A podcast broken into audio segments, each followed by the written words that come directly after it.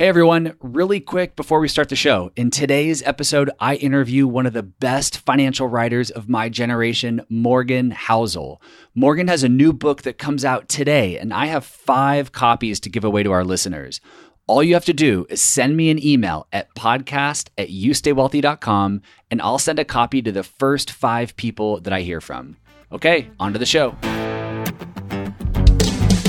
Welcome to the Stay Wealthy Podcast. I'm your host, Taylor Schulte, and today's interview kicks off our first ever 4-part series on investing in the stock market. And I don't think we could have found a better guest to get us started. Today, I'm joined by the one and only Morgan Housel, partner at the Collaborative Fund and winner of the New York Times Sydney Award. Without question, Morgan is my favorite personal finance writer, and he has a new book that comes out today called The Psychology of Money. You don't need to read the reviews or add it to your wish list or anything like that. Just go buy it right now. Trust me, this is the best finance book of 2020, and every single investor will benefit from his wisdom.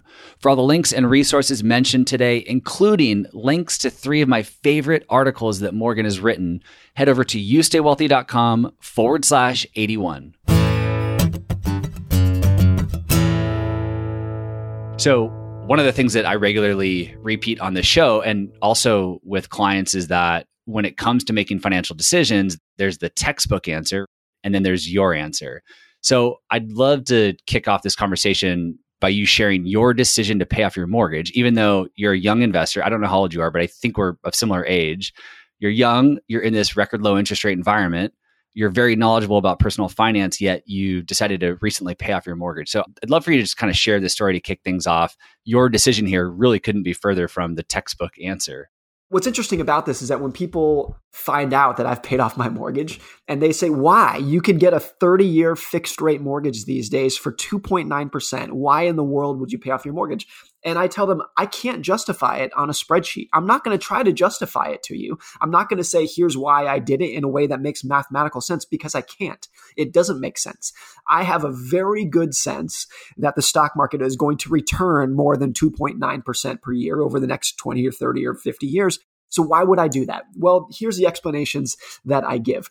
And the first thing that I would say is that paying off a mortgage has been the single worst financial decision that we've made, but I think it's the best money decision that we've made.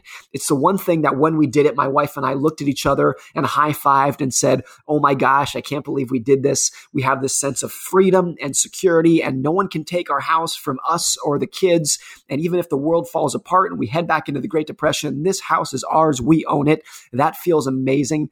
So that was great. And for me, it's always been this sense of, with my personal finances, I'm not trying to maximize for returns. I'm trying to maximize for how well I sleep at night. That's my goal. That's my North Star that I'm shooting for. And look, for some people, that's not the case. For some people, what really matters to them, what is all they're going to think about is, are you beating the market? Are you maximizing for your returns? Are you squeezing every penny of income out of your net worth that you can? I don't mean that in any sort of passive aggressive way. For a lot of people, that is really what matters to them, but it's not for us. All I want out of our finances is to be able to look at my wife and my kids, put them to sleep at the end of the night and say, you guys are going to be okay. Any marginal gains that I get from my finances above that is pretty slim to me. It's not that it's zero. Of course, I have financial goals. I like money as much as anyone else, but the marginal gain I would get after all the family security aspects are checked off are pretty small. If there is any way that I might try to justify this in financial terms, although I can't do it with numbers, but it just kind of logically, it would be something like this.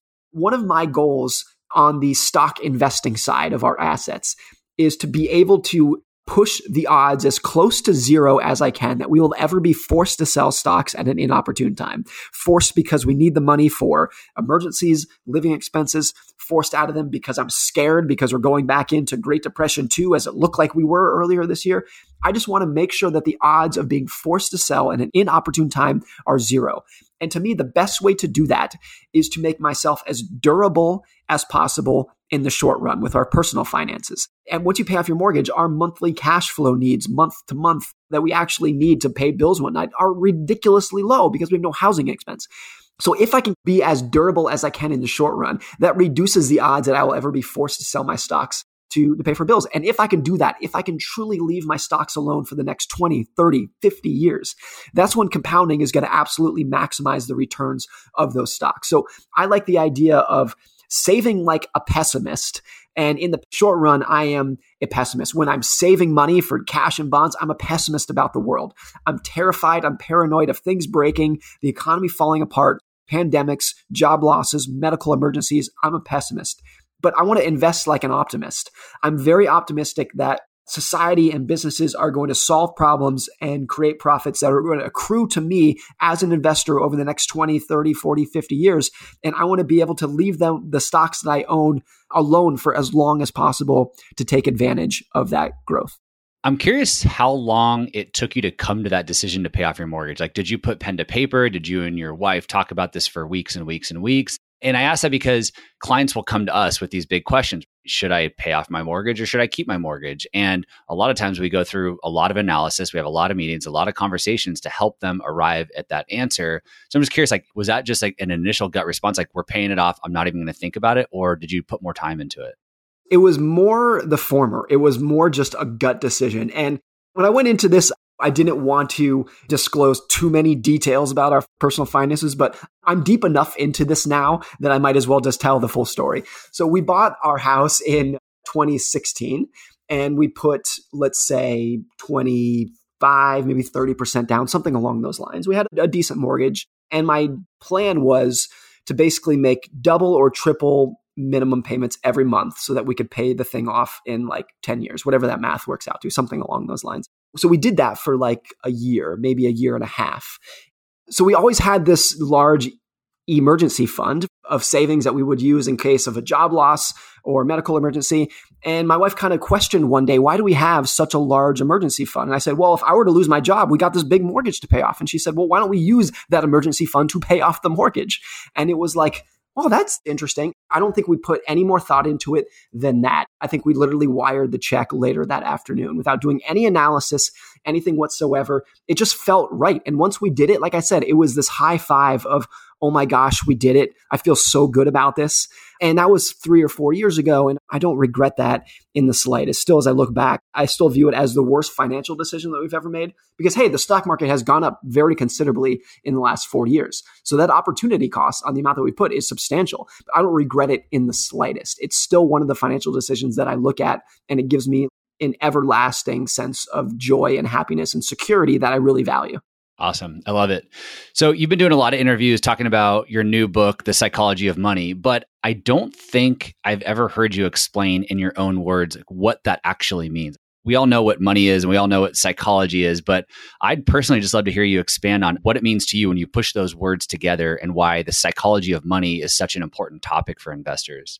It's really important for me for this reason. There are people out there in the world, and a fairly large number of people, who have no financial training, no financial education, no experience, no real financial knowledge, that do very well with their finances. They invest for the long term. They're experts with their cash flow. They're good savers, etc. They can retire when they want to.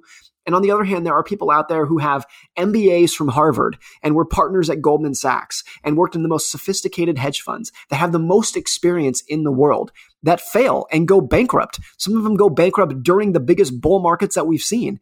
And I just think there are no other industries where that is the case. There's no other industry where someone with no education, no background can vastly outperform financially someone who has the best education and the best background. It does not happen in any other field. And the reason I think it happens is because what matters with finances, what matters in investing, is not necessarily what you know. It's about how you behave. It's not about your intelligence or your book knowledge or the sophistication of the Excel spreadsheet models that you're using. It's just simple things like, can you control your relationship with greed and fear? Are you able to take a long-term mindset? Who do you trust? Who do you seek information from? How gullible are you? Those are the things that really move the needle in finances. And those are things that cannot be taught in a traditional academic setting where you are learning about data and models and charts and spreadsheets. It's the soft behavioral side of investing that is, since it's kind of soft and mushy, it can't be summarized in a real analytical way. It tends to get swept under the rug in investing and in finance, even though it is one of the most important aspects of investing.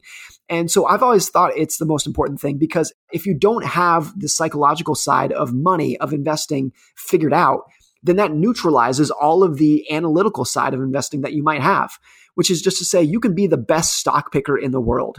You can be the Warren Buffett, the George Soros. You can know everything about picking the next best stock and be very good at it.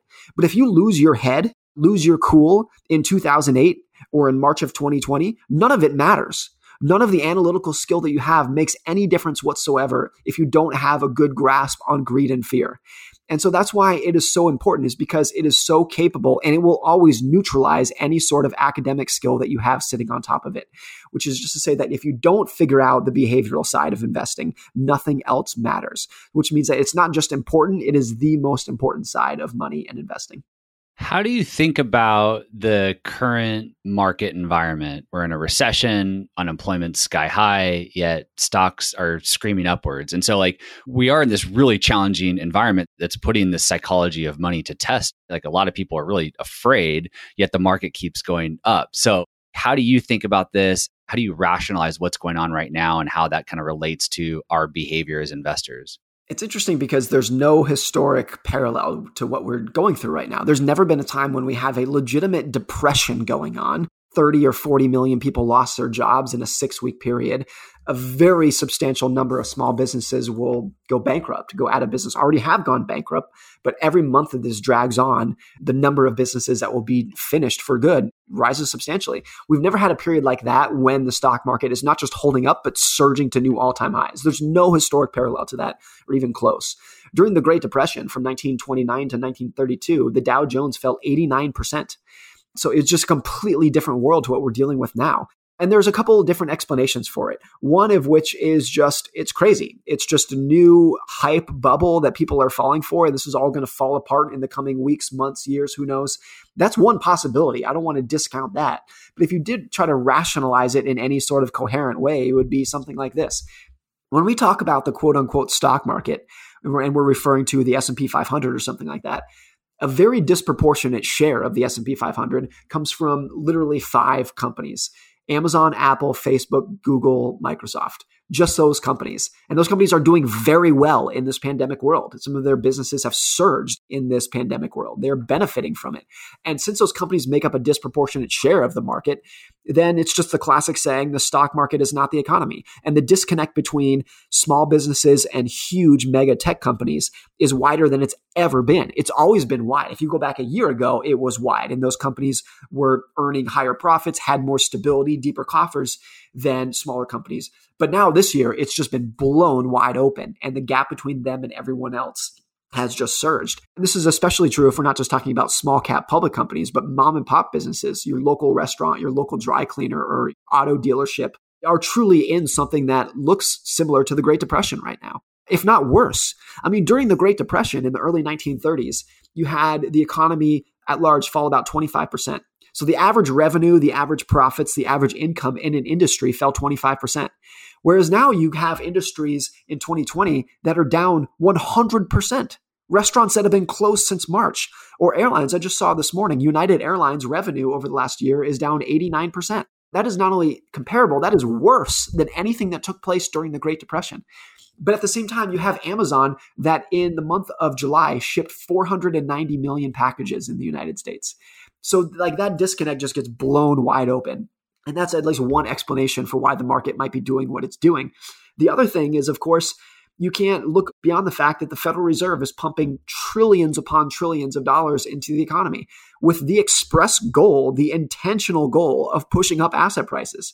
So when you see stocks surging and bonds surging, bond funds, individual bonds just doing extraordinarily well, you have to think, yeah, that's the idea. That's the whole purpose. That's not an unintended side effect of Fed policy. That is the stated goal of what they're doing. So when you have an organization that has literally an unlimited supply of money, and their goal is to push up asset prices, we shouldn't be surprised when they do that. So that's kind of what's going on. It's very difficult, as you mentioned, from a psychological perspective, because in March, everyone, including myself, was kind of shell-shocked. You lose 35% of your money in a matter of days, as happened in March. And even if you are a patient long-term investor and you don't make any changes to your portfolio, it's never fun to see that happen. Some people take it with more equanimity than others, but it's always kind of a shock to see that occur. And then boom, snap your fingers, we're right back to all-time highs. And so what does that do? I think what's difficult is if I went back to March, I would have said that the financial pain dealt to virtually everyone in the economy in March was going to leave a generational scar. It was deep enough and fast enough that it was going to be something that stuck with people forever, like the Great Depression did. And now I would update that view to say, look, there's probably half the economy for whom 2020 is going to leave a generational scar. People who are laid off, small business owners who are struggling, if not have lost their businesses, people who have been or are about to be evicted or foreclosed upon. That's going to leave a permanent scar for them for life. It will change how they think about money and investing for the rest of their lives. But then there's another half of the economy for whom 2020 will go down as a tiny little blip in financial terms, which is astounding because, again, during the Great Depression, everyone suffered. Very, very few people made it out of the Great Depression unscathed, let alone profited from it. Whereas now in 2020, you probably have something like half, maybe 30% of the country that's doing better than ever right now. So I think if there's any fear that I have, it's that will lead to some sort of social problem, that leads to a country in which half the citizens do not understand the lives of the other half. That's always been the case to some extent, and that has been a growing case over the last 30 years with wealth inequality.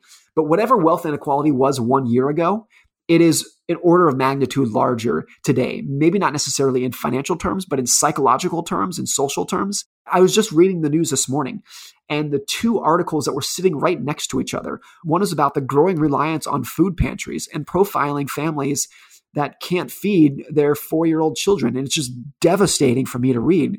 And the next one was NASDAQ surges to an all-time high. And those articles sit right next to each other.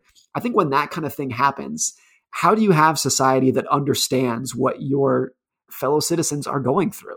And therefore, if you can't understand what other people are going through, how do you vote on similar terms? How do you vote for the same politicians?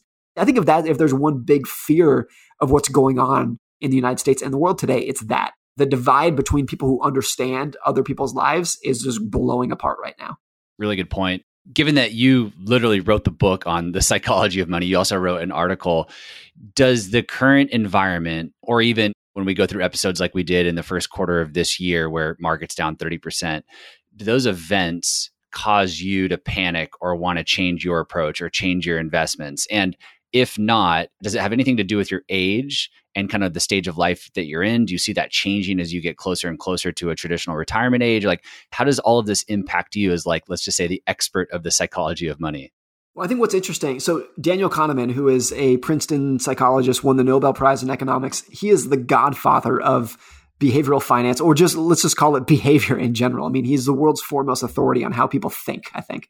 And someone asked him years ago, they said, Dr. Kahneman, you are the leader of this field in terms of understanding biases, understanding psychology. Has all that research, all that expertise made you better at overcoming biases? And he said, no, absolutely not. And I've interviewed him twice. I've met him a couple times, and this will not surprise anyone. He's kind of a surly guy. He's a little bit gruff in a very endearing way. He's an excellent guy, but it's interesting. If someone like Daniel Kahneman cannot overcome some of the psychological challenges that every one of us deal with in life, then there's no hope for people like me and you. We're all going to be falling for this. So as someone who writes about the psychology of money for a living, writes about investing history, thinks about the prevalence of volatility and how to deal with that appropriately, going through March of 2020 this year was stressful for me.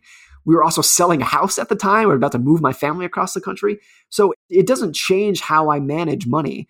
But to think that because I write about this stuff and I'm supposed to know how to think about this, to think that I wouldn't wake up in the middle of March and look at the news and say, oh my gosh, this is really bad. This might have a big impact on us. Who knows? Like, of course, I was sweating bullets as much as anyone else back then.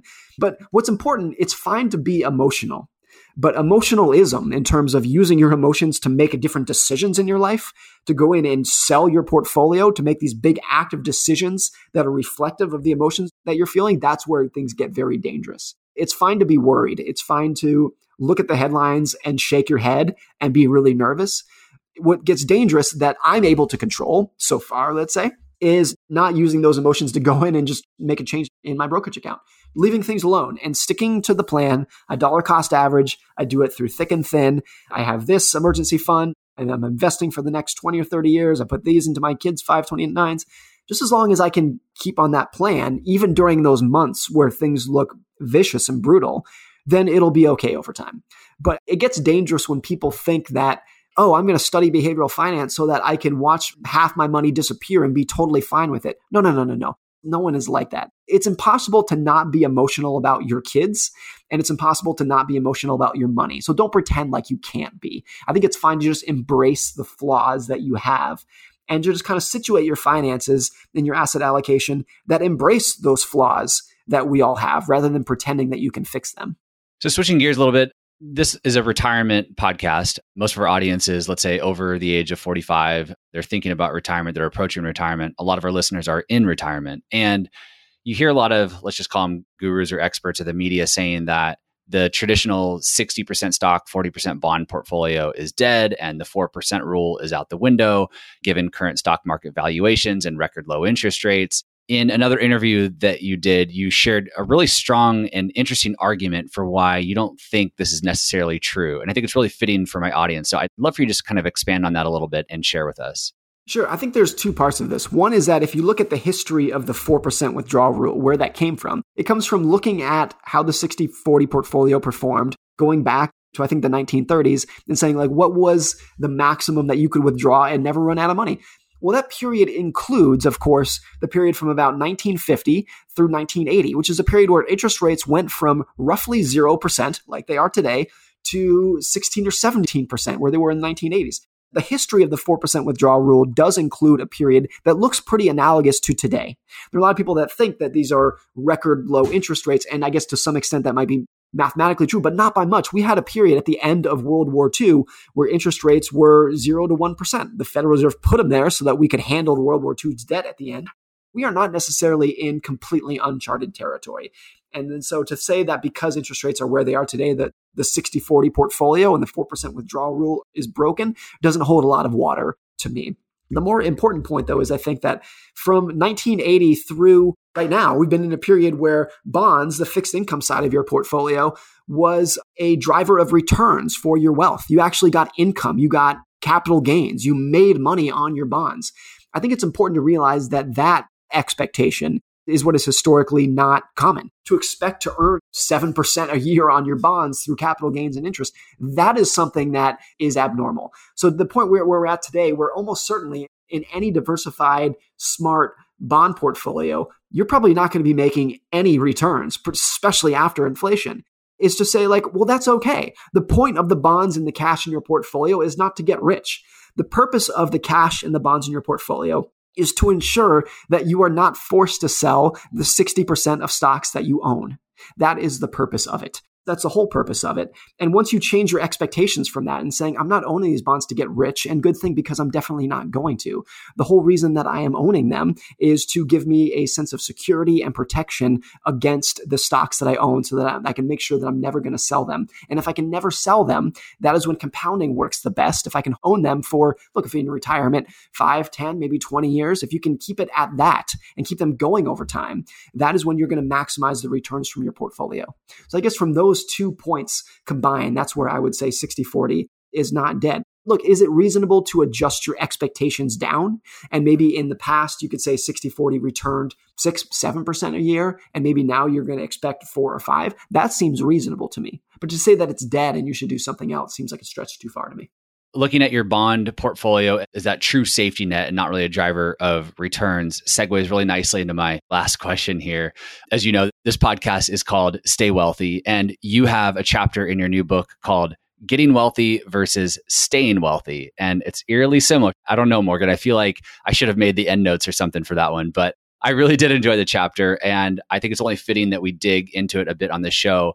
I'd love for you to briefly share the Jesse Livermore story and the relationship between short-term paranoia and optimism, if you're up for it. So Jesse Livermore is known as one of the greatest investors of all time. He lived in the early 20th century, and he made a name for himself as one of the most successful stock traders, which is what he was. He was not a long-term investor. He was, let's call it, a day trader, basically, in the 19-teens and 1920s. And during the crash of 1929, he came home. On the day of the crash, I think it was October 29th, 1929, and his wife looked at him and said, "Jesse, we must be ruined. The stock market fell 25% today." His mother-in-law was at the doors in tears because they thought they were all broke. They had lost everything. And Jesse looked at his wife and said, "No, I shorted the stock market and we are wealthier than ever." On that day, they made the equivalent, adjusted for inflation, of about $3 billion in one day. So Jesse Livermore really cemented his status as the world's greatest investor at that point. He made a ridiculous amount of money during the 1920s bull run, and then he just multiplied his fortune during the crash because he was short stocks at the perfect point in time. So Jesse Livermore was very, very good at getting rich in the stock market. No one else in the world was better than him. And even if you adjust for inflation, you could say no one else since him has been better than him at getting rich in the stock market. But what's very interesting about Jesse Livermore is that he really didn't seem to have to know where his limit was. He didn't know where the boundary was. So if you fast forward into the rest of the 1930s, he kept making bigger and bigger and more leveraged bets with his money, and he eventually went broke. He went broke so much, this is a well-known story, that he eventually committed suicide, and he died penniless. And what's so interesting to me about Jesse Livermore and a lot of other people like that is that they're very good at getting rich and they are very, very poor. They have no skill whatsoever at staying rich. And those are two completely different skills. They require different skill sets. But anyone who is interested in finance and doing well over time obviously needs both of those. No one just wants to get rich and then go broke. Everyone wants to get rich and then stay rich. And realizing that those are separate skills is really important. You need to nurture those skills separately. Getting rich, or let's not use rich, just doing well, let's call it, requires optimism. It requires swinging for the fences. It requires being an optimistic investor, taking some risk, looking at the future and saying, look, I'm optimistic in people. People are going to figure out problems and create profits, and I want those to accrue to me. I'm an optimist. Staying rich requires the opposite. It requires a certain degree of pessimism, particularly about the short run, and saying, oh, there could be disaster right around the corner. I don't want to go into a lot of debt. I need to make sure I have a lot of savings. I don't want to take too big a risk. It's this barbell personality that is really important for everyone. One other way that I've summarized it a little more succinctly is save like a pessimist, but invest like an optimist. That's what I think everyone should do. And you hear stories about people like Jesse Livermore who were investing like optimists, but they had no control over their ability to know where their limit was and to put the brakes on a little bit. Interestingly, in the business sense, Bill Gates was very similar in terms of in his early days when he was managing Microsoft. He was making one of the biggest, most optimistic bets about the future of technology that anyone had ever taken. And he was so optimistic in himself that he dropped out of Harvard at age 19 to pursue that optimistic vision. But Bill Gates, the manager of Microsoft, the CEO of Microsoft, was paranoid. He vowed from the day that he started Microsoft that he was always going to have enough cash in the bank so that he could pay everyone's salary for 12 months with no revenue, because he was just paranoid about everything, that all the challenges that might hit him. So Gates is good at getting rich and staying rich, not just at a personal level, but for how he managed Microsoft. He was very good at both of those things. So it's very different skills that we all need to keep in mind. We need to be optimistic in some points and very pessimistic in others. And that seems like a contradiction, but it's not, because both those skills work together to bring us to our goals over the long run. Well, you've given us a lot of really good information to help me and the listeners stay wealthy. And I really appreciate you coming on the show. If people want to learn more about you, we'll link to everything in the show notes. Also, be sure to pick up a copy of Morgan's new book, The Psychology of Money. Morgan, is there any place else you'd like for people to find you? The book and the blog, I spend most of my time on Twitter. My handle is Morgan Housel, first name and last name. That's where I spend most of my time online. But the book and the blog is really where everything I write ends up. Awesome. Well, we'll make sure to link to everything in the show notes. Morgan, I really, really appreciate you carving out time today to come and share all this with the audience. Everyone, go check out Morgan's book. Morgan, thanks again, and we'll be in touch. Thanks so much. This has been fun. Thanks for having me. This podcast is for informational and entertainment purposes only and should not be relied upon as a basis for investment decisions. This podcast is not engaged in rendering legal, financial, or other professional services.